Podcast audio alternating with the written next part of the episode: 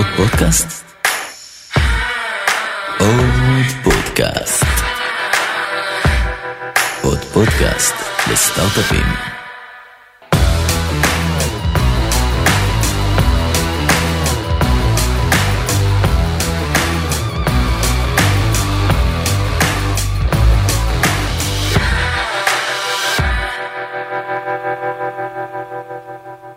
ברוכים הבאים לסדרה שלנו על כאבי גדילה, אני נעמה זלצמן, סמנכ"לית פיתוח עסקי בקרן ורטקס.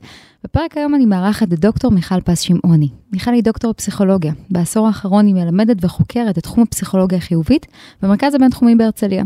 במקביל לאקדמיה היא גם מלווה ועובדת צמוד עם עובדים ומנהלים בכירים בחברות כמו מייקרוסופט, וויקס, מלנוקס, פייסבוק באחרות, לצד חברות סטארט-אפ גם קצת יותר קטנות. אנחנו הולכות לגעת היום בלא מעט אתגרים, ולכן החלטנו לחלק את הפרק הזה בעצם לשני חלקים. בחלק הראשון אנחנו הולכות לשוחח על פסיכולוגיה חיובית ואיך היא רלוונטית לעבודה שלנו, במיוחד בזמן הקורונה. נדבר על כמה נושאים בוערים כמו איך מחזקים את המוטיבציה של העובדים שלנו, איך בונים חוסן ארגוני, בין אם אתם אגב חברה של 15 איש או 150, ולא פחות חשוב איך תוכלו לזהות את החוזקות הדומיננטיות שלכם ושל העובדים שלכם, לטפח אותן, לעבוד איתן, כך שהביאו להצלחה אישית וארגונית. בחלק השני של הפרק אגב, נדבר על סביבת העבודה החדשה שלנו בחודשים האחרונים, הבית שלנו. נשוחח ככה על הגשר בין גוף לנפש, המתח שאנחנו חווים, וניהול הסביבה הזאת בצורה אופטימלית. אז מיכל, כיף שהגעתי להתארח. ממש כיף להיות פה. אנחנו, גילוי נאות קטן, נחלוק עם המאזינים שהכרנו בתוכנית המנטורינג שישי, שיזמה עדי סופר תאני, מנכ"לית פייסבוק, שלוקחת חבורה של נשים צעירות, ששואפות להגיע לתפקידים ניהולים בכירים, ומצמידה להם מנטוריות מסקטורים שונים. אני התאהבתי בך מהמפגש הראשון, ואני זוכרת שככה שמעתי אותך מדברת בתשוקה ענקית על העבודה שלך בתחומים שאת חוקרת, ואמרתי, טוב, אני חייבת להביא אותה לפודקאסט על כאבי גדילה. וגם זכיתי להשתתף לימים בסדנה שהעברת לנו, ועוד יותר התאהבתי, אז תודה שהגעת. כן, סדנה שתיזכר במגרש טניס. היא תיזכר במגרש טניס. בחלל פתוח. כי אנחנו בקורונה. נכון. לא הייתה ברירה, אבל זה הוסיף לכסם שלה. אז לפני שאנחנו צוללות לשאלות היום, ספרי לנו קצת על עצמך, ועל תחומים שאת חוקרת. אז גם זכות גדולה להיות כאן. מי ששמע פעם את נעמה יודע שזה ממכר, ואי אפשר להפסיק. אז אני מיכל, ובאמת עשיתי דוקטורט על חוסן לפני כמה שנים. אני מלמדת סטודנטים בבינתחומי בהרצליה, פסיכולוגיה חיובית, תואר שני, בהתמחות ארגונית. אני עובדת עם ארגונים גדולים וקטנים, לפעמים גם עמותות, אבל בעיקר הייטק, האמת, שזה הפתיע גם אותי. כשהתחום קרם עור וגידים והסוגיה של עושר בעולם העבודה עלתה, לא חשבתי שההייטק יהיו האוכלוסייה הראשונה לקחת. כן? ואיכשהו, כן. כן, חשבתי שזה יפגוש איזה משהו יותר ציני ו... פרגמטי, שאומר החיים, הישגים, יעדים, מדדים, וזה הפתיע אותי מאוד מאוד לטובה, איזה פרטנרים יש לנו בתעשייה הזאת. ובכלל, התעשייה הישראלית, אני עובדת גלובלית לרוב, עכשיו קורונה, אז דרך הזום. וזה טוב, פתח עוד הזדמנויות. כן, נכון. איזה כיף. האמת שאני רוצה להתחיל איתך ולשאול אותך שאלה ככה נורא נורא נורא בסיסית, שהיא בכלל, מה זה פסיכולוגיה חיובית ומה הקשר שלה לניהול, לסטארט-אפים, להייטק, בטח הרבה מאזינים ככה שואלים את עצמם עכשיו. כן, נכון. זה גם שאלה מעולה, כי יש לי איזו תחושה כזאת שפסיכולוגיה חיובית זה משהו שלהרבה מאיתנו יש איזה מושג בראש מה זה, שהוא לפעמים קצת פשטני של תחשוב טוב, יהיה טוב, תסתכל על הכוס המלאה של החיים, זה מין עצות כאלה שהרבה פעמים אנחנו אומרים אותם, ולפעמים אני קמה בבוקר, והבוקר לא קם בצד הטוב של הכוס, אז מה אני עושה? אז העצה הזאת יכולה גם לתסכל אותי, כן? אז פסיכולוגיה חיובית יש הרבה הגדרות מדעיות למה זה, אחת שאני אוהבת במיוחד היא היכולת שלנו להתעלות מעל המציאות. מה זה אומר להתעלות מעל המציאות? זה אומר שקוראים לנו כל מיני דברים, ויש לנו סל של תגובות אוטומטיות, לנוכח מגוון מציאויות. והשאלה אם אנחנו יכולים לעצור רגע, לחשוב, לשהות, לבחור מה הכי משרת אותנו. חושבת שב-15 שנה שאני לומדת פסיכולוגיה וחוקרת פסיכולוגיה, בארץ, בעולם, אחד הדברים שהדהימו אותי, זה כמות הדאטה שיש למחקרים, על זה שרוב האנשים מתנהגים הפוך מהמטרות של עצמם. למה זה בעצם קורה? זו שאלה מעולה, יש לנו אינסטינקטים שהם חזקים מאיתנו, אני אתן דוגמה למה אני מתכוונת, בכמה זירות. זה יכול להיות אימא שנורא רוצה קשר קרוב עם הילדים שלה, ואיך שהיא נכנסת הביתה, היא באה אליהם בטענות. למה זה לא מסודר, למה התיק פה, למה... אבל מה שהיא הכי רוצה בעומק שלה, זה שהיא אחר הצהריים מחבר ומיוחד ואינטימי. זה יכול להיות, קורה לי הרבה, הנה היום בבוקר, התקשר לאיזשהו ארכיטקט של חברת תוכנה, ואמר לי שמאוד מאוד קשה לו שהוא מודר מהחלטות עסקיות הרבה פעמים, ושלא סופרים את דעתו די, ואז הוא גילה על איזושהי החלטה, התלבטות עליהם לרכוש איזושהי חברה קטנה, וישר אמרתי, ומה הייתה התגובה שלך? אמרתי להם שזה לא יעבוד.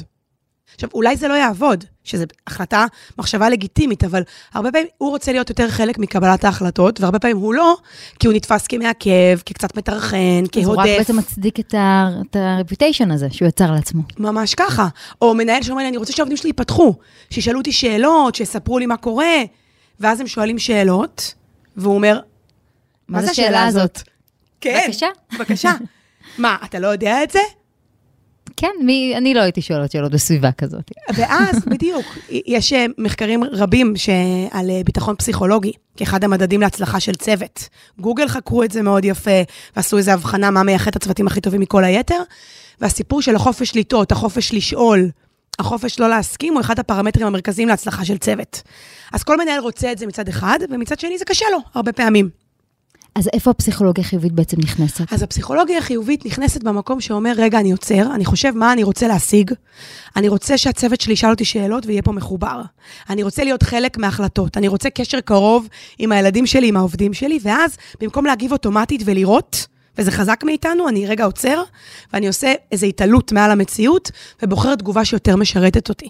זה פסיכולוגיה חיובית מבחינתי, שאני חי במסלול שיותר משרת את הערכים העמוקים שלי, את מה שאני באמת רוצה, שיש בפחות חרטה של בדיעבד. וזה משהו שאפשר לעבוד, לאמן אותו, ואיך הוא מתקשר בעצם למילה הגדולה הזאת שנקראת אושר? כי הרבה פעמים אושר ופסיכולוגיה חיובית, אנחנו שומעים אותם באותו משפט. נכון, נכון, זו שאלה מעולה גם. אפשר ללמוד אותו, ריצ'רד דיווידסון מהרווארד מראה שהמוח שלנו משתנה כל החיים, ואנחנו יכולים גם בגיל 90 לייצר קשרים נוירונליים חדשים, שזה בשורה די נרגשת ביחס לפרויד, ולשנים הראשונות בפסיכולוגיה. אמרו, עד גיל 5, מה שקרה, הבת שלי כבר בת 6, אז אני פספסתי את החלון הזדמנויות. אבל לא, המדע מוכיח אחרת. והרבה שנים פסיכולוגיה, אגב, עסקה בעיקר בחקר הדיכאון, הכאב, החרדה. עד היום הפסיכולוגיה קיימת כמדע על ערך 120 שנה, ויש 50,000 מחקרים על דיכאון, וכמה על אושר, על שביעות רצון, על התנהגות בוחרת, מאות לאלפים. וגם הם בטח מהשנים האחרונות. מהשנים האחרונות שמרטין זליגמן העלה על נס המהפכה הזאת. והוא בעצם אומר שכשאנחנו מייצרים בחירות בחיים שלנו ולא מגיבים אוטומטית, אז אנחנו מצליחים לייצר דברים שיסמכו אותנו יותר. כי האוטומט שלנו זה בסוף יום, לספר מה קרה שלא עבד. נכון? נכון. זה האוטומט שלנו, נחזור, נסכם את היום ונגיד, זה לא קרה כמו שרציתי, וכאן לא הייתי במיטבי, ואני ועד שיש לנו שתינו, נדבר על זה בחוזקות, אנחנו די צ'יבריות, נזהה ישר את המקומות שבהם לא דיברנו כמו שצריך בפודקאסט. מה יכולנו לעשות אחרת, אבל שכחתי לשאול את השאלה הזאת, נכון, נקליט את זה מחדש. נכון, איך לא אמרתי בפתיחה בדיוק את המחקר הזה? לגמרי. ואת זה נזכור. וזה באיזשהו שלב יסדוק את ה-well-being שלנו.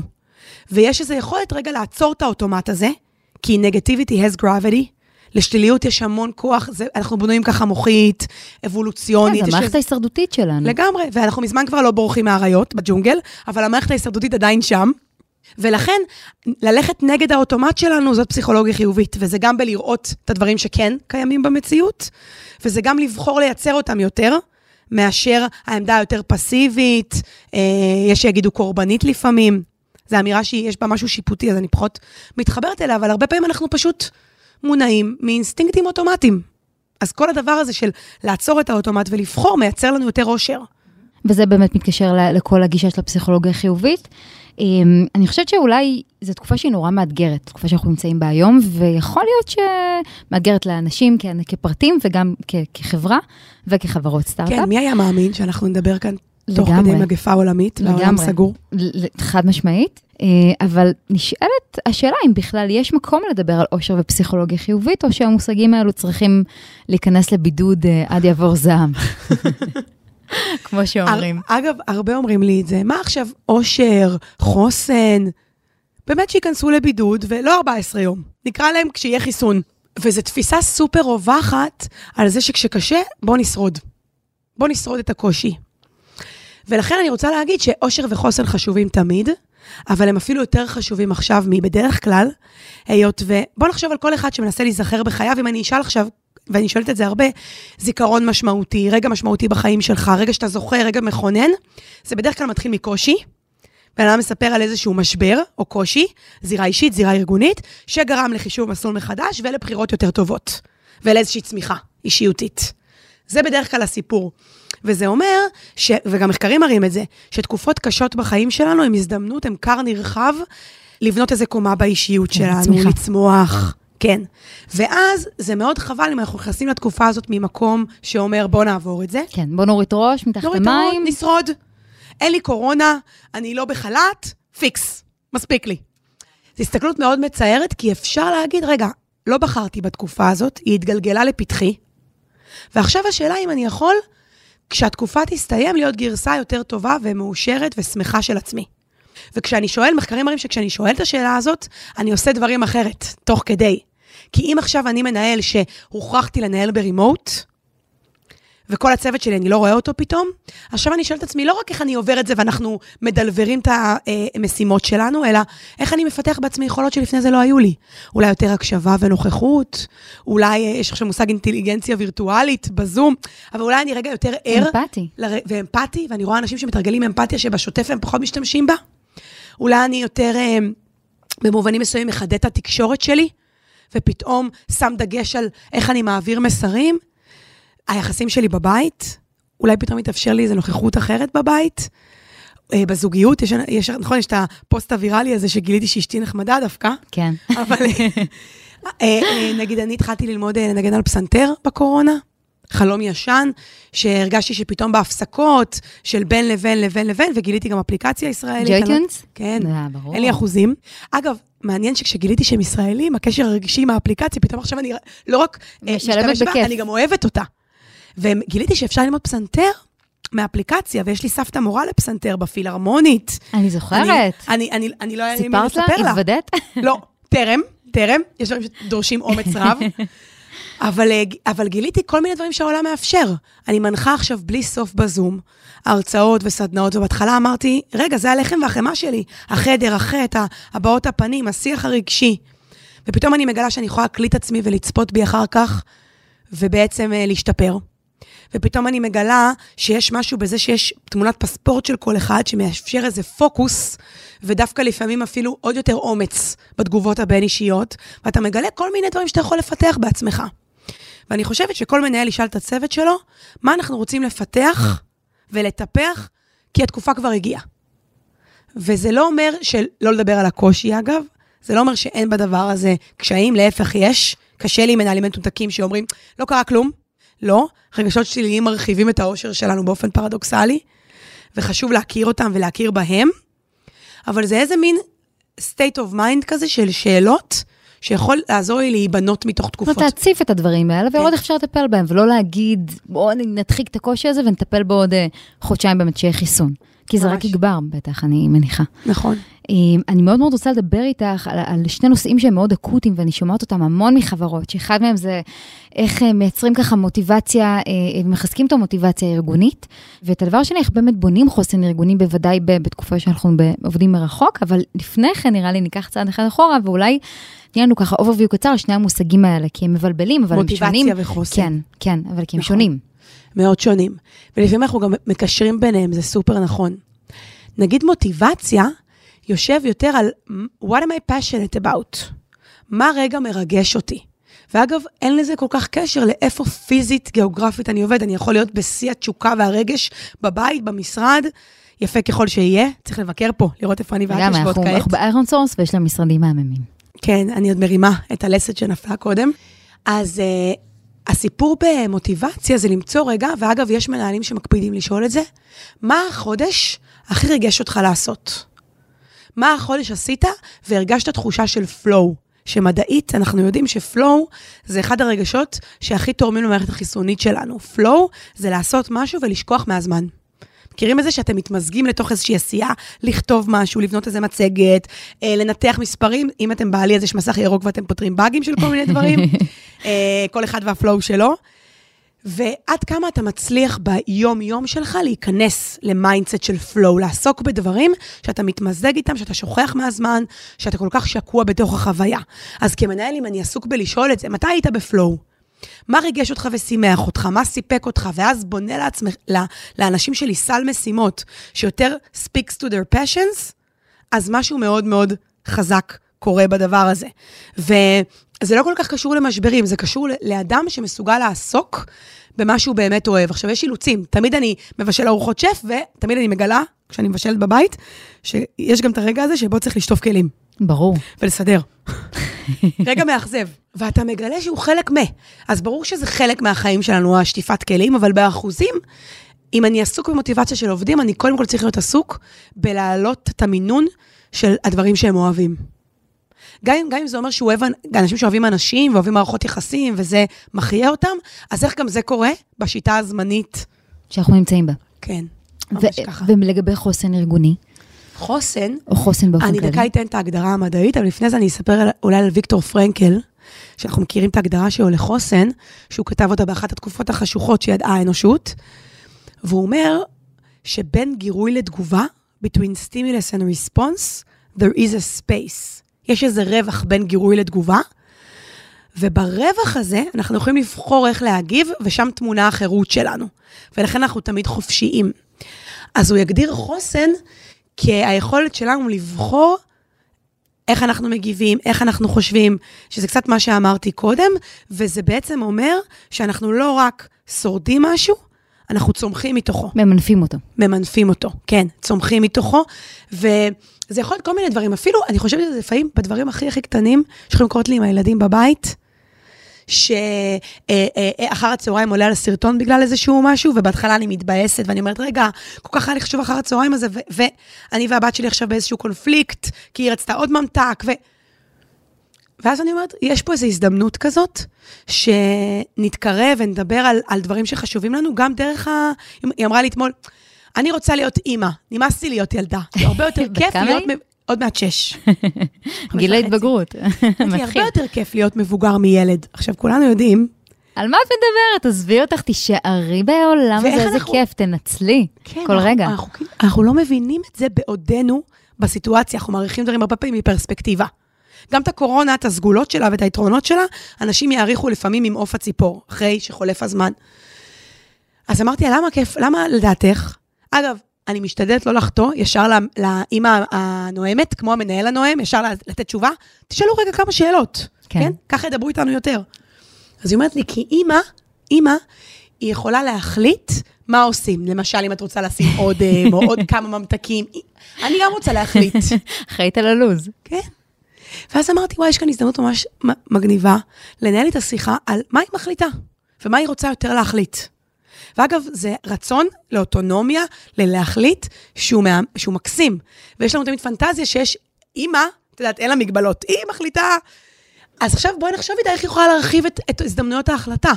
ואז דיברנו על זה שהיא יכולה להחליט, איזה ממתק היא אוכלת, ומתי היא אוכלת אותו, כי אני משתדלת לאכול 2 ביום נגיד, האחד ביום, בקורונה הגמשתי אותו. או מסכים, והתחלנו לדבר על עוד דברים שהיא רוצה להחליט, למשל, פתאום היא אמרה לי פעם ראשונה, שהיא רוצה ללכת לחוג של בניית, כזה מין בניית מגדלים, ולגו, היא אומרת לי, בניית מגדלי לגו. עכשיו היא בחוג בלט, כי היא בת, ותמיד חלמתי בגד גוף, ופתאום אמרתי, אוקיי, משנים חוג. זאת איזו הזדמנות כזאת, שיח של בכי ועצבים, זה גם הזדמנות לארגן מחדש את המערכת, אז זה חוסן.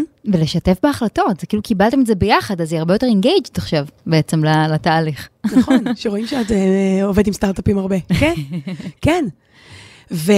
אז זה קצת חוסן, וזה מוטיבציה, וזה שני דברים קצת שונים, חוסן זה וזה שריר חוסן. אגב, זה אחת התכונות היחידות כמעט בפסיכולוגיה, שיהיה להם מטען גנטי כמעט. חקרתי את זה בדוקטורט, זה שריר שאנחנו מאמנים אותו, כשאנחנו מתאמנים על רגעים מתסכלים. כשפספסתי את הרכבת בשנייה והיא נסעה, ואני מתאמן על התגובה שלי, על דרך פעולה שלי ומוטיבציה, אמרנו שזה יותר, מה בעצם נותן לי, מה ממלא אותי בתשוקה. נכון. וככה אנרגיה לעבודה. נכון. ויש לדעת גם על מוטיבציה, יש מחקרים סגורים שאומרים, אלה הדברים שנותנים לאנשים מוטיבציה. שייכות, הערכה, קבלת החלטות משותפת, תחושה של התקדמות בעבודה, במיקרו, במקרו. אני מאוד אוהבת שאנחנו חוקרים את זה עם הבן אדם, באופן אישי. זה קצת פרסונלי, לא? כאילו, הרי כל אחד מודע מדברים אחרים, ונורא קשה לעשות הכללות בדבר הזה. אני שואלת שאלה שבטח הרבה חברות ככה רוצות לדעת זה, אז נניח ואני חברה של 15 או 150 איש, איפה לדעתך כדאי לי להשקיע משאבים ניהולים כדי להצליח חוסן ארגוני? בין אם, אגב, ניסיתי לייצר את זה, בוא נצא מנקודת הנחה שלא ייצרתי את זה עד היום, ואנחנו בקורונה עכשיו. נכון. הרי חוסן צריך אותו הרבה גם לפני הקורונה, נכון? סביב משברים ומציאות דינמית וכו'. אני מאוד אוהבת את המודל של מרגוליס ושטולץ, שאגב יש עליו מאמר עכשיו שיצא לו מזמן ב-HBR, ב-Harvard Business Review, שהוא 6 עמודים, הולכות לייצר לינק אולי אחרי הפודקאסט. כן, כן, לגמרי. זה מאמר שהוא כלי ניהולי מעולה, והוא מציע שם כמו 8 שאלות, הוא מגדיר חוסן כשולחן שיושב על 4 רגליים, חוסן של צוות, שיכול להיות 15 איש ויכול להיות 150, והוא אומר שזה שולחן שיושב על רגל אחת, הוא קורא לה קונטרול, כמה אני מרגיש שיש לי השפעה על דברים, כמה אני מרגיש שדברים, אגב, אין לי השפעה על מתי הקורונה תיגמר, ואין לי השפעה על מה יהיה הסנקציות החדשות שיגיעו חדשות לבקרים, אבל יש לי השפעה איך אני מעצב את היום שלי, מה אני בוחר לעשות היום, ולמה, ואיך אני מנהל את היום-יום, ואת הסדר היום האישי שלי. יש שם כל מיני שאלות, כמו מה עושה מנהל שאני מעריך בתקופה הזאת, שזו שאלה שאני מאוד אוהבת. ששואלים בעצם את העובדים? כן, עושים דיון צוותי ביחד, ואומרים, איך נראה צוות שאנחנו מאוד מעריכים בימים הנוכחיים? איך נראה מנהל שאני מעריך? מה חשוב לי שכן ייצר כאן? ועושים איזושהי שיחה צוותית כזאת, יכול להיות ב-1-on-1, סביב פורטפוליו של 8 שאלות, שעוסקים בהשפעה, בשליטה, הם קוראים לזה זליגה, ולחשוב קצת על באיזה אופן המשבר הזה זולג ואיך אני יכול לחסום אותו, וקצת על פרספקטיבה, על איך אני רוצה לסכם את התקופה הזו בעוד 2 מהיום, מה חשוב לי, וכשעושים שיחה כזאת, אומרים שממש מחזקת את השריר הזה של החוסן, כי היא גורמת לנו לחשוב במטה, חשיבת מטה כזאת על ההתנהלות שלנו, ואז בדרך כלל אנחנו גרסה יותר חזקה של עצמנו, כשאנחנו עושים את החשיבה הזאת, וגם, שזה סופר חשוב, היכולת של מנהל להפגין פגיעות, וזה מה שאני מדברת עליו הרבה עם מנהלים. תני לי דוגמה. אני אתן לך. נגיד, כשהייתי בדנמרק, ממש לפני שהעולם נסגר, בפברואר, הגעתי לדנמרק ופגשתי את המנכ"ל הדני של הקבוצה, זו חברה ישראלית, אבל יש לה כמו מנהל סייט בדנמרק, והוא התחלתי לעשות שם איזשהו טריינינג ניהולי, להכשיר מנהלים, אגב, בעולמות של חוסן, והוא אומר לי, הנה הדברי פתיחה שלי. ואני קוראת והוא אומר, בדברי פתיחה שלו, אנחנו צריכים להיות חזקים, להתמודד עם האתגרים של המחר, ואתה יודעת, מרטין לותר קינג, סיסמאות. ואז אמרתי לו, אתה שומע? לא. בוא נזרוק את הדף הזה. ובוא תספר, מה קשה לך? מתי היה לך קשה להיות חזק? ואתה רוצה ללמוד את זה מהסדנה פה ביחד. באיזה אופן אתה רוצה להשתפר? כמנהל שלהם. ואתה רוצה ללמוד את זה מהסדנה ביחד.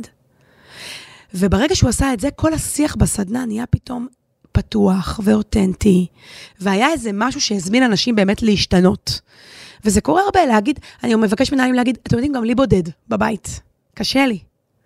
אני מרגיש שאני מאבד שליטה, ואני לא יודע איפה הצוות שלי נמצא, והאמת שמאוד מאוד חסר לי לראות אתכם, ולספר קצת על אולי קושי בבית, בדינמיקה שנוצרה, עם להחזיק כמה עבודות במקביל, וכשאני חושף את הקשיים שלי, אני למד אחרים שקושי זה בסדר, הם חושפים גם את שלהם, ובאופן פרדוקסלי, לשתף בקשיים, לדבר אותם. מחזק. כן, מאוד. אבל אתה יודע, הרי למה הוא בהתחלה הגיע עם אנחנו חזקים, ונעבור את התקופה הזאת, כי בדרך כלל אנשים שנמצאים ככה, מנכ"לים או מנכ"ליות, תמיד מרגישים, אגב, שכל העולם הוא על הכתפיים שלהם, ושהם חייבים להיות חזקים בשביל העובדים, כי אם העובדים ירגישו, שההנהלה לא סגורה על עצמה, מפחדת, חולקת קשיים, אז הם לא יאמינו יותר במנהיג, במנהיגה שלהם.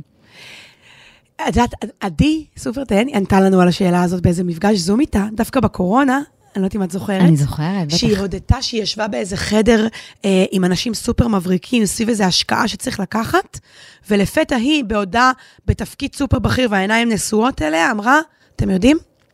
לא הבנתי כלום. מהשיחה. מישהו יכול להסביר לי? שזה עמדה שאתה יכול בקלות, אז לא נספור אותך, אז נזלזל, וכשהסבירו לה פתאום גילו שעוד לא הבינו, ואז היא נשאלה את השאלה הזאת בדיוק כשאת שואלת, ומאוד אהבתי את התשובה שהיא נתנה, היא אמרה משהו על זה, שיש איזו אומנות בלהחזיק ניגודים בחיים, שזה מדבר למה שאני מאוד מאמינה בו, וברור שאם נהיה כל הזמן מפורקים, אז אין על מי להישען, ואם נהיה כל הזמן חזקים, אז אין אצל מי להתפרק. ואז השאלה המעניינת היא, איך אני יכול מחד להיות מישהו שהכתף שלו היא רחבה, ומנגד לפעמים לתת לאנשים תחושה שהם אנושיים, ושכולנו באיזו אותה סירה כזאת, כי והיא ענתה לזה מאוד יפה, איך היא משחקת במינונים של הדבר הזה. אגב, לא במשחק, באותנטיות, כי אנחנו פשוט חווים גם וגם וגם. וגם כי אם אתה לא אותנטי, אז רואים את זה, ואז כל זה אפשר לזרוק את זה לפח. כן. זה לא שווה את זה. כן, ואני מוצאת הרבה מנהלים שבאמת הם מאוד חזקים, ואפשר באמת להישען עליהם, ולפעמים הם מאבדים את התשובות לכל מיני דברים. וכמה זה מחבר, וכמה זה מאפשר. אגב, ראש ממשלת ניו זילנד בקורונה, נכון? שהוציא סרטון שאומר, That was a wrong decision, and this is what we gonna do right now to fix it. איפה האמון של הציבור? רק עולה. בשמיים. כן, יש הרבה מה ללמוד מזה. כן, וממנה בפרט. אחד משמעית. אז אם אני ככה לוקחת אותה חזרה באמת לשיח על מוטיבציה, איך אפשר באמת לייצר מוטיבציה, לחזק מוטיבציה אצל עובדים שעכשיו נמצאים בבית? אז נגיד יש כל מיני דברים שאפשר לעשות, גם אני חושבת שעל חלק דיברנו, סביב השאלות שאני שואל, ובכלל להיות שם ותוקר, זה לא יאמן כמה הצורך שישמעו אותנו ויהיו איתנו הוא דרמטי, והוא מחזק את המוטיבציה שלנו כל הזמן. אבל אני מוצאת מנהלים מסגלים כל מיני פרקטיקות, שיחות שבת שלום, שפעם לא עשו. כי נפגשנו כל השבוע, מה שבת שלום? די, תן ספייס. אבל פתאום יש הרגל שכזה, והפי אאוורס מכל מיני סוגים, ואיזה התעניינות אחרת. וגם, אני חושבת שזאת הזדמנות מעולה, לדבר עם אנשים על החוזקות שלהם. אגב, תקופות משבר עוזרות לנו מאוד לזקק. חוזקה זה מין אזור חפיפה כזה, בין הדברים שאני אוהב לדברים שאני טוב בהם. נכון, זה גם תקופה מאוד טובה בכלל להבחין בין עיקר לטפל. נכון. תקופות כאלה. ולזקק רגע מה חשוב ומה בעצם, ולהבין דרך זה משהו. זה גם הסיבה שאני מאוד אוהבת להגדיר היום מה חשוב לי לעשות, ולעבוד בשיטה שהיא יותר פול מפוש, כי אנשים כל הזמן לוקחים את הקשב, וכשאני מגדיר אותו אז משהו משתנה. בוא נתעכב על זה רגע. מה, תני לנו ככה את הרוטינה שלך בבוקר? כן. אז פעם, היומן שלי היה מלא חודשים מראש סביב סדנאות והרצאות, ועכשיו, בגלל שאנשים לא יודעים, זה יהיה בזום, נצליח להיפגש פרונטלית, אז הכל נקבע יותר טנטנטיבית. פתאום אני מוצאת עצמי, לא רק מגיבה החוצה, אלא קמה בבוקר ואומרת, רגע, מה חשוב לי לקדם? ואז מגלה אהבות ישנות שלא הקדשתי להם, כמו כתיבה, שעכשיו אני עובדת על לכתוב כל מיני דברים, ובריינסטורמינג עם שותפים שלי, על דברים חדשים מהמדע. התחום שלי הוא תחום שהרבה אנשים חושבים שיש להם איזו הבנה אינטואיטיבית בו, ויש מיסמאץ' דרמטי בין מה שהמדע יודע למה שאנשים וארגונים עושים. ומאוד חשוב לי שכל הדברים שאנחנו אומרים תמיד יהיו מבוססים מדעית מאוד חזק, כי לפעמים האינטואיציות שלנו לא משרתות אותנו, ודברים שאנחנו חושבים שנכונים ועובדים, הם דווקא לא עובדים. כמו הפרדוקס שדיברת עליו באמת בהתחלה. נכון, ממש ככה. וגם כמו הסיפור שרגע, להפגין חולשה זה גם להיות חזק? כן, לפעמים אני חושב שלא. וגם אני שואלת את עצמי במסע הזה של חוזקות, איך אני מממשת אותם יותר ויותר, כי אני באמת חושבת שזה מסע חיים, לא את מקראת הספר 5 החרטות הגדולות, על מה אנשים הכי מתחרטים תרם אותם, ואחת החרטות המרכזיות זה שלא עשיתי את מה שאני באמת נועדתי לעשות, ואני יכול לעשות. התעסקתי בלרצות. כן. התעסקתי בלרצות, אגב, את יודעת מי המחיש שלי, זה הכי חזק? מי? ילדה, שאני אקרא לה גדיה לצורך השיחה, בבית ספר, אני רוב הזמן עובדת עם מבוגרים, מדי פעם יש לי את ההזדמנות להגיע לפגוש קצת ילדים בבתי ספר, ואני לא אשכח אף פעם את היום הזה, שנכנסתי לכיתה ושאלתי ילדים מה החלום שלהם, ואיזו ילדה מרימה יד, בכתה ד' אומר, לערך 10, ואומרת לי, אפשר לבחור 2 חלומות? אמרתי לה, בטח, אבל אני סקרנית, למה? אז היא אומרת, אני תוהה איזה חלום לבחור, שלי או של אמא שלי? אמרתי, המשכת כל כך יפה משהו שכולנו עסוקים בו, נכון? החיים שלי, החיים שמצפים ממני, מה הייתי עושה בעולם אנונימי, מה חשוב לי? אמרתי, איך אמרת את זה בכזאת פשטות ואור? ילדה מאוד אינטליגנטית. כן, ואז אני שואלת, מה החלום שלך? אז היא מתרוממת מהכיסא, אפרופו תשוקות, אומרת לכיתה, והכיתה, היית צריכה לראות העיניים הבורקות של התלמידים האחרים. אני רוצה לפתוח חנות של ממתקים נדירים. ובחנות שלי לא יהיה את הבזוקה הזאת מפלסטיק, מיכל. יהיה בזוקה עם הריח של הבזוקה, עם הבדיחה. אפשר יהיה לתלות את הבדיחה בלוח שעה מיוחד. אני מסתכלת עליה, אני אומרת, מה, את וולט דיסני? של התקופה הזאת? מה זה ההתלהבות הזאת? והתרגשנו, ואז בסוף הייתי חייבת. מה החלום של אימא? כן. אז היא אומרת, אמא שלי רוצה שאני אעשה משהו פרקטי. כי ילדה בכיתה ד' לא צריכה להכיר את המילה פרקטי. ממש. אז היא קראה לזה פרקטי. כן. אני אומרת, מה זה משהו פרקטי? אז היא אומרת, את יודעת, לכתוב מייל, לסכם פגישה. ללכת לפגישה. מקסים. קראתי לאמא שלה לשיחה, כי אמרתי לה שאני רוצה לחלוק איתה כמה מרגשת הבת שלה, שהיא יזמית ויצירתית. ואז אמא שלה אומרת לי, את פסיכולוגית? כבר הבנתי שמדובר בקונוטציה. בחשש עניתי לה, כן. אז היא אומרת, טוב, את יודעת, העולם, רואים, כי העולם הולך למגמה של בלי סוכר ובלי גלוטן. ולכן תרגטתי את קהל היעד של החנות שלה, ואין לה שוק. ואני אומרת, יש אנשים שסובלים מקונקרטיות יתר, כי החלום עוד ישתנה הרבה פעמים. נכון, זה היצירתיות, היזמות שלה שתישאר. וזה הסיפור עם מנהלים, לפעמים הם אומרים לי, אבל אני לא יכול עכשיו, החוזקה הזאת לא רלוונטית. יש חוזקות שרלוונטיות לסל ענק של תפקידים. פה המושג של ג'וב קראפטינג, שזה מושג יפה, תעשו עליו גוגל, ותקבלו הרבה כלים לאיך אני יכול לעצב תפקיד קיים. לפי החוזקות של הבן אדם. כן. כאילו בקטנה, אבל בגדולה. שינויים קטנים על ציר ה-X יוצרים הבדלים דרמטיים על ציר ה-Y. ואז אני לוקח רגע חוזקה בפשט, בגולמי שלה, ויכול לתת לה הרבה מאוד מופעים קונקרטיים, שהם הרבה מעבר לחנות הממתקים. הסיפור שרציתי לדבר עליו עם האמא, הוא לא חנות הממתקים, שאולי זה צעד באמת לא פרקטי. הסיפור הוא איך אני לוקחת יזמות ויצירתיות, וממנפת אותם בקרב הבת שלי, כל הזמן, וחוגגת אותם, ונותנת להם מקום, ולא נותנת לפחדים שלי. כן, השוק לא יהיה ככה, וזו לא תהיה מגמה, ולא, זה לא העניין, אבל הכי סוף הסיפור, איך היא הגיבה, שאמרת את הדברים האלה? אמרתי לה, קורין הלל בשיר שלה, אומרת, מה נותיר אחרינו מלבד הפחדים? אז איך היא הגיבה? היא הגיבה ואמרה שהיא קודם רוצה שהבת שלה תצליח, ואז תהיה מאושרת. וואו, זה נורא עצוב. שזה גם איזו אמירה. זה אמירה נורא עצובה. כי גם אושר לא מגיע אחרי הצלחה. לא, זה לא קשור. תחשבו על דברים שנורא היה לכם חשוב להשיג. האם השמחה בהכרח הגיעה מהר מאוד? לא, יכולה ללכת היום את שוכחת אותה כבר. אבל כשאני שמח, אני הרבה פעמים מייצר הצלחה. היחס ההפוך הוא כן נכון, הרבה פעמים. כי אז יש לי יצירתיות, ויש לי איזו חיות. ויש הרבה דרכים לגלות חוזקות, אולי נגיד הספר שאני הכי ממליצה עליו מהשיחה עד עכשיו. ששלחת אותנו לקרוא. גלה את חוזקותיך, קראתי והכנתי, ועליניתי על הסקר, 177 שאלות. מדהימות אגב, לא פשוטות. זה גם ממש מיוחד שבאמת המלצתי על ספר וקראת אותו. נכון, אבל אני חננה רצינית. סקרנית, אוהבת למידה, שזה אגב מפתח חוסן ואושר. אני מקווה, אני מקווה. בשנים האחרונות למדתי שצריך לנתק אושר באמת מהישגים, זה נורא קשה אגב, אבל יש אושר ויש סיפוק, זה לא תמיד אותו דבר. נכון. מה ההבדל בשבילך? מה ההבדל?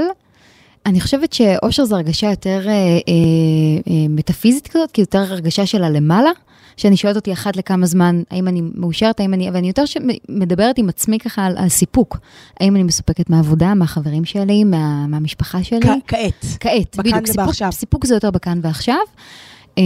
ואושר זו מילה נורא אמורפית, אני גם משתדעת, נראה לי שאני מאושרת באופן כללי, אבל הסיפוק הוא יותר חשוב. אגב, אני ממש שמחה ששאלתי אותך, כי את יודעת שככה קאנמן, פרופסור דניאל קאנמן, הוא ב10 שנים האחרונות מגדיר אושר, הוא זכה בפרס נובל לכלכלה התנהגותית, אגב, על זה שאנחנו לפעמים מקבלים החלטות שלא משרתות אותנו, באופן אוטומטי, והוא מגדיר אושר בדיוק כמו שהגדרת אותו. כן? ויש לו הרצאת תד על זה. אז יש לי עתיד. בול ככה, ויש לך עתיד. כן. כן? מדהים. צריך לשלוח לו את הפרק הזה, הוא ישמח והוא אומר, שאושר זה, יש מושג שהוא קורא לו אושר בחיים, happiness in your life, כשאת המשגת אותו סיפוק, ומושג השני אומר, אושר מהחיים, happiness about your life. לשני הוא קורא, מה שאת קראת לו, אושר מטאפיזי, נכון? כן. והוא אומר שבחברה הקפיטליסטית המודרנית שכולנו חיים בה, יש ספליט בין המושגים האלה. הראשון זה היכולת שלי להיות מסופק מאיזה צ'קליסט, כל אחד והצ'קליסט שהוא רצה לעצמו, סל המטרות, משפחה, קריירה, פרנסה, טייטלים וכולי. אני רואה אנשים שמים את כל יהבם על הטייטל הבא, זה הטייטל מגיע, והדאגות נותרות על כנן. והוא אומר, ויש מושג שני שאומר, עכשיו ברגע הזה, יום שלישי, בהוריים, האם את נהנית ממה שאת עושה? האם את חובה איזה רגש חיובי? האם את בפלואו? האם את בסקרנות? והוא אומר, היכולת שלנו כל הזמן לחיות בשני הצירים, כי אם נהיה רק באושר הרגעי עכשיו, אז נפספס מטרות שחשובות לנו, ונפספס דברים שהם greater good מעלינו, ואם נהיה כל הזמן במרוץ אחרי הישגים, אז נראה כמו אנשים שהרשימה שלהם יפה יפייה, אבל הם לא עוברים כסף. הם שחוקים גם. כן. מאוד שחוקים. והם נראים כזה קצת מתוסכלים וחמוצים לפעמים. והוא אומר, אני כל הזמן צריך לשאול את עצמי את שתי השאלות האלה. אחת לתקופה, מה חשוב לי, מה אני רוצה להשיג, וברמה היומיומית, מה משמח אותי? והאם אני פוגש אנשים שעושים לי טוב? והאם אני יוצא בערב למקום שהחזיר אותי שמח יותר? נכון. אבל זה שיש לי גם את ה-5 minutes journal שאת בטח מכירה, שכל יום אני פותחת בשלושה דברים שאני grateful for, ואז כמה ימים שמה יהפוך את היום הזה להיות יום מדהים, איזה ככה שורה שאני אומרת לעצמי, ואז בסוף אני גם, זה גם מבקש ממך לכתוב בסוף, לפני שהולכים לישון, מה שלושת הדברים הכי מדהימים שקרו היום, ומה יכולתי לעשות יותר טוב. אז אני חושבת שמאז שהתחלתי לעשות את זה לפני למעלה משנה, כי תום ברב הוא חבר טוב, הוא גורו של פרודוקטיביות, וכמובן הוא מדביק אותי בכל דבר שהוא עושה, זה נורא עוזר, זה נורא עוזר למקם אותנו על הסקאלה הזאת, אנחנו מדברות כבר הרבה על זיהוי חוזקות בעבודה איתן, ויש המון דרכים לזהות חוזקות, אבל את ממליצה קודם כל להשתמש במחקר של גלופ, נכון? בספר. כן, אני אגיד שקודם כל זה באמת ספר מעולה, עם המון דוגמאות. שנקרא אגב, גלה את חוזקותיך, נכון? עכשיו. שעכשיו פה הוא מאוד חשוב. Now, discover your strength, הוא מתורגם ל-34 שפות, ביניהם עברית ואנגלית כמובן, נכתב באנגלית, והוא מבוסס על מחקר ארוך שנים, אני כמובן אוהבת את הקשר הזה שיש לנו למדע, שהם בנו מודל לחוזקות ניהוליות וחוזקות סופר רלוונטיות בעולם העבודה, מודל שיש לו 34 חוזקות שמחולקות על פני 4 קטגוריות, והספר מקנה לך גם את השאלון, שאתה יכול לזהות את your top 5 strength, כי אומרים הרבה פעמים שקשה לנו להשתמש ביותר מ5, אז צריך שגם נהיה ממוקדים, אנחנו טובים בהמון דברים, אבל השאלה היא במה יותר, כי הקשב הוא משאב מוגבל, ואיך אנחנו יכולים לבנות חיים שמבוססים על זה, וקודם הם מניחים את התפיסה שאומרת, שבחינוך שלנו לימדו אותנו דווקא לשפר את מה שחלש. הם שאלו את השאלה הזאת למעלה ממיליון מנהלים ברחבי העולם. מה יעזור לך להשתפר יותר? לדעת את חוזקותיך או לדעת את חולשותיך? מה יעזור לך להשתפר יותר? ורוב האנשים אומרים חולשות. יש לנו איזו הנחה שאם נשפר את החולשות נצטיין. והם רוצים קודם כל לנפץ את ההנחה הזאת ולהגיד, המדע מוכיח אחרת לגמרי. המדע מוכיח שכל אדם שהוא יוצא דופן, הוא לקח חוזקה ומינף אותה, שמצוינות בונים אך ורק על ידי טיפוח חוזקות, ושבעצם הדבר הזה שבתי ספר מכרו לנו, שיש את הדבר הזה בתעודה שאותו אנחנו צריכים לשפר, שם לא הסיפור שלנו בכלל. ואולי בבית ספר אפשר להצליח בהרבה דברים, כי אפשר, אבל בחיים זה לא עובד ככה. אפרופו ביל גייטס, נכון? של הוצאת TED מפורסמת, שהוא אומר שהוא חלש בניהול, ושהוא גם לא כך אוהב את זה, וגם שהוא לא אוהב לעשות פולו-אפ, והוא לא מנטור טוב, כי הוא שונא להסביר, והוא גם לא מתודולוגי. הבאתי מנכ"ל למייקרוסופט. אם לא הייתי עושה את זה, לא הייתם שומעים לא עליי ולא על מייקרוסופט.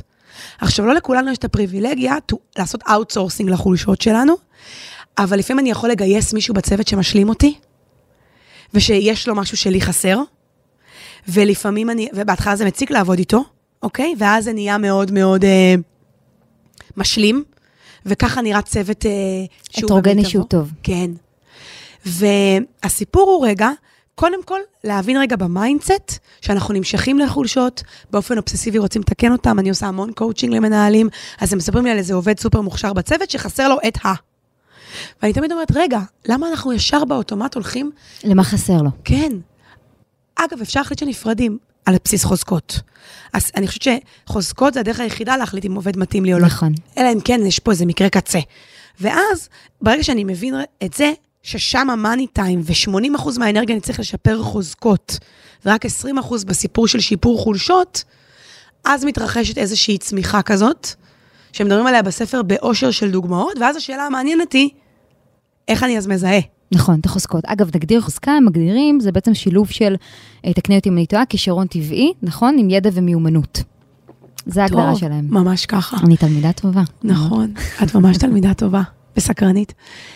הם אומרים, כן, זה משהו שיש לך איזה natural talent בו, שנמשך אליו באופן יחסית. זה מה שדיברת על הפלואו מקודם, זה הפלואו. נגיד, אני לא אכנס לפלואו מלפתור באגים כמהנדסת תוכנה. אז בוא נקשיב לזה רגע, אפרופו. אז זה אחד, ושתיים, ואז אומרים, שום דבר לא הופך לחוזקה בלי שנטפח אותו. נגיד, כשאני התחלתי ללמוד פסיכולוגיה, היו אנשים שאמרו לי, מיכל, את טובה עם אנשים, תלמדי כלכלה, משפטים, זה בדיוק לא להבין את המודל. אין לשער מה קרה לי ב-15 שנה של לימודים, מחקר ועיסוק בתחום. אז אתה צריך לקחת איזה משהו, שיש לך בו איזה משיכה טבעית, ואז להשקיע בו ערמות של מאמץ, התמדה, ידע, מיומנות. אפרופו אנשים ששומעים אותנו והם לפני תואר ראשון, לא יודעת אם יש כאלה, אבל זה, האמת, בדיעבד, אני חושבת שזה מבחן שכולם חייבים לעבור אותו. נכון, ודרך, יש מין כמה דרכים לזהות החוזקות שלי. אחת היא באמת דרך לעשות את השאלון, ולראות מה יוצא, ולראות כמה, אגב, אני ניחשתי 3 מתוך 5 שלך. אנחנו נגלה שאתמול עשינו שיחת הכנה, וסיפרתי ככה למיכל שעשיתי את המבחן, והיא ניחשה 3 מתוך 5 החוזקות שלי. שזה מרשים. נכון. זה גם אומר שאת מאוד חיה את מה שאת חזקה בו. אחת החוזקות שלך היה וו, שזה נכון. מין חוזקה הזאת של להיות... לשבור את הכרח מהר, to win people over, לייצר קשרים, וזה משהו שמאוד מאוד את חיה אותו. הנה, נפגשנו במסגרת אחרת, ממסגרת העבודה והחיים, ו... שכנעתי אותך. עשינו קפה. כפיתי עליי, בוא להתראיין לה. משכת אותי. ואני גם לא נמשכת בכזאת קלות. והיום אני מקשיבה לעצמי, והולכת לאיפה שאני נמשכת, כן? פעם הייתי פשוט הולכת לכל מקום. אז ממש ראיתי אותך משתמשת בדבר הזה. ונגיד, כשהסתכלתי על הפרופיל שלך, אז ממש רואים איך אפשר לראות, אפשר לדבר על כל חוזקה בנפרד, איך את מביאה יותר וו, אז בקרן שלך שולחים אותך להרבה פגישות, לשותפויות, ליצירת קשרים, לממנפים את היכולת הזאת, ואפשר גם להסתכל על הקבוצה שלך כמכלול. על הקבוצה של החוזקות שלי. כן, יצא לך גם פוזיטיביטי. נכון, שני. ושאת אסטרטגית, שזה אומר שאת בונה חלופות וחושבת על המחר, ה-IDA של סקרנות, שאת אוהבת ללמוד דברים חדשים ולחבר אותם. אפשר לקחת כל הסל הזה ולהגיד, זה סל שהוא מישהי שיודעת לייצר רעיונות, וייצר יש מאין, ויש בה יזמות. נכון. אפשר גם להסתכל, אם את היום מגייסת צוות, מה חסר אצלך בסל שאת צריכה מבחוץ. לגמרי. נגיד שראשון יצא לי צ'יברי, שזה כאילו חוזקה. היא לא פשוטה, אני חייבת להגיד. היא באה, גם לך יש אותה אגב. נכון, בואי תגידי למה היא לא פשוטה. היא לא פשוטה כי להיות הצ'יבר, ויצא אגב מספר, יצא ראשונה, היא מצד אחד, זה אנשים שיש להם דחף מין מנוע עצמי מאוד חזק, כל הזמן לייצר ולסמן מטרות, מצד שני נורא קשה לעצור ולהגיד, אוקיי, השגנו, כאילו בואי שנייה ננוח ונעבור הלאה, וגם זה דעתי אנשים שנורא קשה להם בתפקידים שהם לא מדידים. הרי אני עושה פיתוח עסקי בקרן השקעות.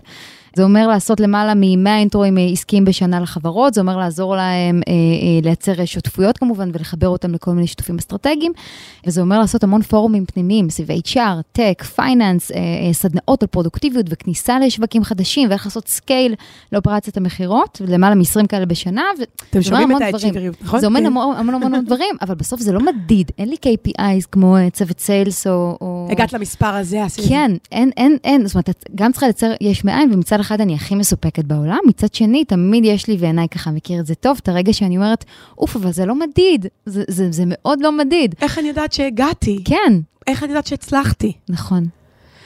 אז זה הפרדוקס. נכון, נכון. שלי אישית עם התכונה הזאת.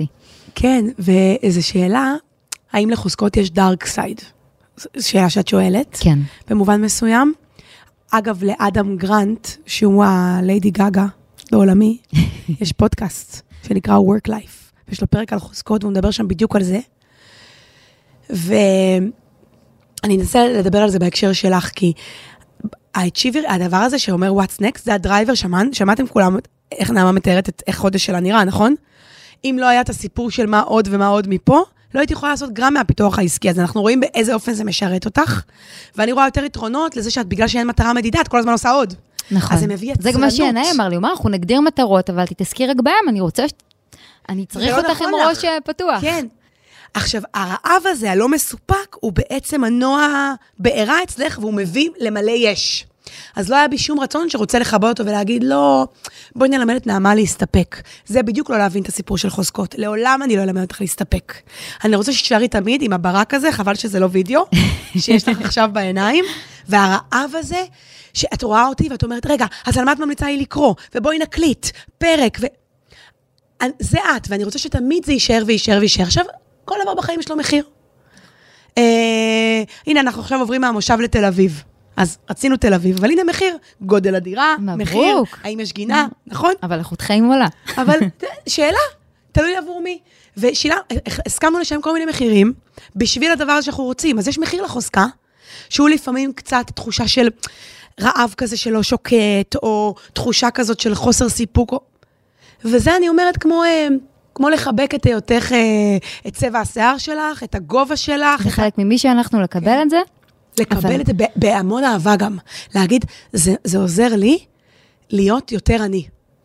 זה קבלה מסוג אחר, זה כמו שאני נגיד מקבלת את האופן שבו הרבה פעמים אני, יש דברים אצלי שאני הייתי רוצה שהם ישתפרו, נגיד שאני יותר מורגנת. מאוד קשה לי עם ה... אני מאוד אוהבת את הדרך שבה אני חושבת אסוציאטיבית על המדע, שאני מחברת תמיד בין היסטוריה לפילוסופיה, לפסיכולוגיה, וחוקרת וקושרת בין דברים. אז היום כשאני לא מורגנת, ואני אומרת לעצמי, אני בקבלה אחרת לתוך הדבר הזה. אדם גרנט סיפר על עצמו, שהוא, על הכל הוא חושב לוגית, החוזקה שלו הראשונה בגלופ זה אנליטיקל. להיות אדם אנליטי, שעל כל דבר מנתח רוטקוז, ויש לו איזו מתודולוגיה לאיך רואים דברים, איך פותרים בעיות. וזה, אגב, זה כל כך מה שיפה בו בספרים. זאת אומרת, הוא מסביר לך הכל לוגית בצורה מפנימה. מאוד פשוטה. ניגשה עליו סטודנטית להתייעץ איתו בסוף שיעור, שאלה אותו מה כדאי ללמוד תואר שני, אחרי תואר ראשון, שזה מה שסטודנטים עושים איתנו הרבה, בטח בפסיכולוגיה, שהתחום נורא רחב, וגם שם יש רצייה, הקלינית מאוד יוקרתי, האם אני מרשה לעצמי ללמוד עוד דברים. ואז הוא התחיל להפציץ אותה בהיגיון. אוקיי, בגיל 40 את רוצה בית כזה, אז תגזרי את זה, אז זה. רבע שעה אומר, שהוא נתן לה איזה הסבר סופר לוגי, זה. ואז היא עונה לו, הסטודנטית, you know what? You're a logic bully. קודם כל מושג ממש. אמרה לה, מה? You're a logic bully. You're bullying me with this logical information and I'm overwhelmed and I don't know what to do with it. אני פשוט מוצפת מכמותה. אז הוא שאל בפודקאסט שלו את מרקוס בקינגם, את כותב הספר הזה, כי כשהוא עושה פודקאסט, הוא עושה עם כותב הספר. אז מה, אני צריך מדי פעם לא להיות לוגי? אז הוא אומר לו, מה פתאום? שזו תשובה מאוד חשובה, הוא אומר לו, מה פתאום? זה מי שאתה, you never have to be less of yourself.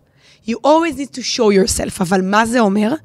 You need to do it intelligently. הוא אומר, אתה צריך לעשות את זה בחוכמה. מה הכוונה? הכוונה היא שנכון, אתה יודע שכשאנשים מתלבטים, כמו שאת אמרת קודם, אגב נעמה, הם אוהבים להחליט לבד. אנשים אוהבים להחליט עבור עצמם. והוא אומר, אז אם אתה מבין את זה, תן לה את הלוגיקה. היא באה להתייעץ עם אדם גרנט, כי היא רוצה לוגיקה. אבל היא לא רוצה אותה בנאום שלו, היא רוצה שלמשל, תשאל אותה שאלות. תגידי, מי חשוב לך להיות עוד 10 שנים? באיזה מקום את רוצה לגור? מה ירגש? תעשה את כל הסוג של תפיסה שלך, במקום להכיר בתשובות ובנאום, תשאל את זה דרך שאלות, ותגרום לה להיות הבעלים של ההחלטה שלה. אז זה להביא לוגיות, אבל בחוכמה. אז זה כמו שמי שמנהל אותך, צריך להביא את האצ'יבריות שלך בחוכמה. הוא צריך כל הזמן להגיד לך, את יודעת, אפשר ללכת פה ל10 כיוונים, איזה את בוחרת? נכון, זה בדיוק עיני, אגב, אני אחרי זה דברר אם הוא קרא את הספר, אבל זה באמת עושה כזה הבדל של מנהל אישי. נכון. אז איך אני בעצם, אוקיי, אז שלחתי את העובדים שלי לעשות, אני בעצמי עשיתי ככה את המבחן הזה, איך זה בא לידי ביטוי מחר בבוקר? דרך אחת היא להגיד, איזה חוזקה הכי נגעה בך מבין 5, למה? ואת מתחילה לענות, נגיד אם אני אשאל אותך מה תעני? וואו, קשה לי. מבין 5, איזה חוזקה את אומרת, וואו, קראת אותה והיה שם איזה זיק פנימי, יותר חזק. אני חושבת שהאדיאשן, היה לי מאוד חזק, תראי, איך שקראתי איתה, איך ש... מה זה האדיאשן? אז האדיאשן זה רעיונאי. בעברית צחה. זה אנשים שבאמת קוראים, מחברים קשרים, תמיד חושבים, זה גם מאוד מתקשר הרבה פעמים, נראה לי קצת ליצירתיות. ושקראתי גם את האצ'יבריות, אמרתי, טוב, זה בולני. גם פוזיטיביות, אגב, אבל זה משהו שאני יותר מקבלת אותו כפוש מבחוץ, ופחות כאילו אישי. ואת זוכרת, נגיד, רגע של האידיאשן, שנשאר איתך? בטח, יש הרבה כאלה. נגיד, אפרופו, אם אני הייתי עכשיו המנהלת שלך בעבודה, קודם כל זו שיחה הכרחית. מה יצא, מה נגע, למה נגע, איזה דוגמה יש לך שהבאת. אני מאוד אוהבת את שמדברים בקטן ובקונקרטי. את במודעות ורפלקציה אינסופית, אז הדוגמה גם עולה לך מהר, יש כאלה שלוקח להם זמן, והזמן הזה הוא חשוב. ואז השיחת המשך היא, אוקיי, אז איך אנחנו יוצרים עוד אירוע מחבר, עוד יוזמה כזאת? אנחנו קודם קצת דנים רפלקטינג על החוזקה, ואז אנחנו מתחילים את השיח של איך אני כמנהלת יכולה לעזור לך, להביא אותה. אז זאת סוג השיחה שהיא סקרנית, שאין לה תאריך התחלה וסוף. היא לא קורית ב-1-on-1 אחד. היא המשכית. והאנגייג'מנט של האנשים שהמנהלים שלהם, מנהלים איתם שיחה שאלה כזאת בשאלוני אנגייג'מנט של כמה אני מרגיש שלי ולמנהל שלי יש מערכת יחסים שמדברת את החוזקות שלי. כשהתשובה לזה היא גבוהה, האנגייג'מנט והפרפורמנס הם במקום אחר. ואגב, פה את עשית לעצמך מה שהרווארד קוראים לו RBS. RBS זה Reflected Best Self, זה להיזכר ברגעים שאני זוכרת את עצמי במיטבי, כמו היוזמה של האירוע הזה, ולהגיד למה. פה עשית את זה לעצמך, כמנהל יש לי את המחויבות לעשות את זה עבורך. מה הכוונה? שאני אסכם איתה חצי שנה, לא צריך גם להציף מדי, להגיד בחצי שנה הזאת יש איזה רגע שאני זוכר אותך, את יודעת? זה הרגע מאוד מיוחד שלך, והוא צריך להיות כמה שיותר קטן. לא נצצים של הגעת למספר ועשית ככה, לא, בקטן, בשיחה האינטימית עם הלקוח, במשהו עם הצוות. אגב, ה-RBS הכי חזק שעשו לי בחיים, היה כשסבתא שלי עשתה אותו בשבילי. כן? כן, כשהתגייסתי לצבא, אז מברכים אותך בהצלחה, זה החיים האמיתיים. וסבתא שלי כתבה לי ברכה קצת אחרת, והיא סיפרה לי סיפור עליי בגיל 9, שלא ידעתי שקיים. מה הסיפור? היית פעם בספורטן בחיפה? לא. אוקיי, אז סבתא שלי גם מתארת דברים, בריכה יפהפייה, רחבת ידיים, מדשאה, קאנטרי. והיא סיפרה שהיא לקחה אותי ואת בן דוד שלי לבריכה, ושהיא לא תשכח את הרגע הזה, שאני אגב לא זכרתי. והיא אומרת, אני חושבת שלדעת הרגע הזה ישרת אותך בצבא, שזה להבין בול, מה זה הסיפור הזה של חוזקות שלזהות העבר כדי לייצר איזה משהו בעתיד. והיא עשתה טעות איומה והביאה רק זוג משקפת אחד. והחנות סגורה שבת. ושנינו רצינו לשחות עם משקפת. והיא אומרת, סבתא שלי בעצם, היו לה שני בנים, והיא איבדה ילד שלה, הוא היה טייס בחיל אוויר והוא נהרג. ובן דוד שלה, הוא הבן שלה, בן שעדיין בחיים, והבן שלה שנהרג, אז בעצם הוא היה בעלה הראשון של אמא שלי, אמא שלי היא אלמנה, והיה להם שני ילדים משותפים, האחים שלי הגדולים, ואז אני נולדתי לתוך הזוגיות החדשה של אמא שלי. אז בעצם אני לא נכדה ביולוגית של סבתא שלי, שזה אגב מאוד מצער, כי היא בת 91, מורה לפסנתר, גנטיקה. הרווחת אותה, אבל עדיין. לא מהעולם הזה. אם יש גנים מנטליים, הלוואי. אני תמיד אומרת לאחים שלי שיסעו דברים עליי, כשהם יהיו פה עד לנצח. היא סיפרה שהבן דוד שלי חטף את המשקפת ואמר, היא לא סבתא שלך, היא סבתא שלי, משקפת שלי. כי אני לא הנכדה הביולוגית שלה, והיא אומרת שלפני שהספיקה לענות, אפרופו הכוח של לעצור, לא לענות, לא להגיב, זה חזק זה לפעמים, עניתי לו ואמרתי לו, סבתא הייתה חייבת להיות סבתא שלך, והיא בחרה להיות סבתא שלי. אז המשקפת שלי. היא אומרת שהוא תמיד ידע להעריך טיעון טוב, נתן לי את המשקפת, הוא עורך דין היום אגב. הוא אחד האנשים הכי טובים שאני מכירה, וסופר קרינג, בן דוד ממש מהמם, אבל היא סוג של, הזכירה לי שאני יודעת תמיד לענות, ולעמוד על שלי, ושאני יודעת למסגר דברים באופן שמאיטיב איתי, והיא אומרת לי, לא משנה מי יהיה איתך בחדר, ומה יהיה האילוצים, ובאיזה שיבוץ תקבלי בצבא שלא תאהבי, אני סומכת עלייך, וזה נשאר איתי. מדהים, איזה סיפור יפה. אז זאת אומרת שבסוף אנחנו צריכים להכיר את עצמנו יותר טוב, כדי שאלף נוכל לתקשר את זה החוצה, ובית גם לעזור לאחרים, בטח כאלה שאנחנו עובדים את הממשק עבודה, להוציא את זה החוצה ולדבר על זה. בין אם אנחנו, גם אם אנחנו אגב לפני שאנחנו מרכיבים את הצוות שלנו, כדי להסתכל באמת לעשות רפלקשן על עצמנו ומה חסר, וגם הפוך. נכון, וזה מראה לגיוסים, לאיזה עובד אני נותן איזה משימה, שמגבירה את החוזקות שלו, זה דרך כל הזמן שאני יכול לחשוב על איך אני מאתגר מישהו ומוציא אותו מאזור הנוחות, דווקא במקומות שבהם יש לו איזה natural talent בתוכו. החנית שלי לא מזמן שאלה אותי, אבל מיכל, אם אני אוותר על מתמטיקה, ואני אלך למקומות שאני טובה, אז אני לא מאתגרת את עצמי, ואני לא יוצאת מאזור הנוחות. וזה גם תפיסה לפעמים שיש לנו, וגם באזורים שהיא מאוד חזקה, היא יכולה לאתגר את עצמה עד אלא ידע. וזה אין סופי, אין תקרה עליונה לחוזקה, יש לנו רק מחשבה שיש לה. וזה אומר לעשות RBS, אם להפסיק לברך באמירות גדולות, אתה טוב, אתה יודעת, אתה מעולה עם אנשים, אתה מסור. לתת לאנשים רגעים סופר סופר ספציפיים שהם היו טובים במשהו. RBS זה בעצם רפלקשן שלנו על החברים שלנו, או על הפירס שלנו. על רגעים שהם היו במיטבם. מדהים. טוב, מיכלי, היה מה זה מרתק. אנחנו נעשה הפסקה קצרה לפני שנעבור לחלק בית של הפרק שלנו, שיעסוק קצת יותר באמת, דיברנו על הקשר בין גוף לנפש, הסטרס שאנחנו חווים, ואיך כל זה מושפעים בעצם מסביבת העבודה החדשה שלנו, הבית.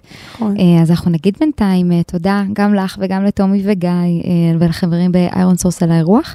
ותודה לכם שהזנתם לעוד פרק של עוד פודקאסט על כאבי גדילה. אנחנו מחכות לכם בפרק בית.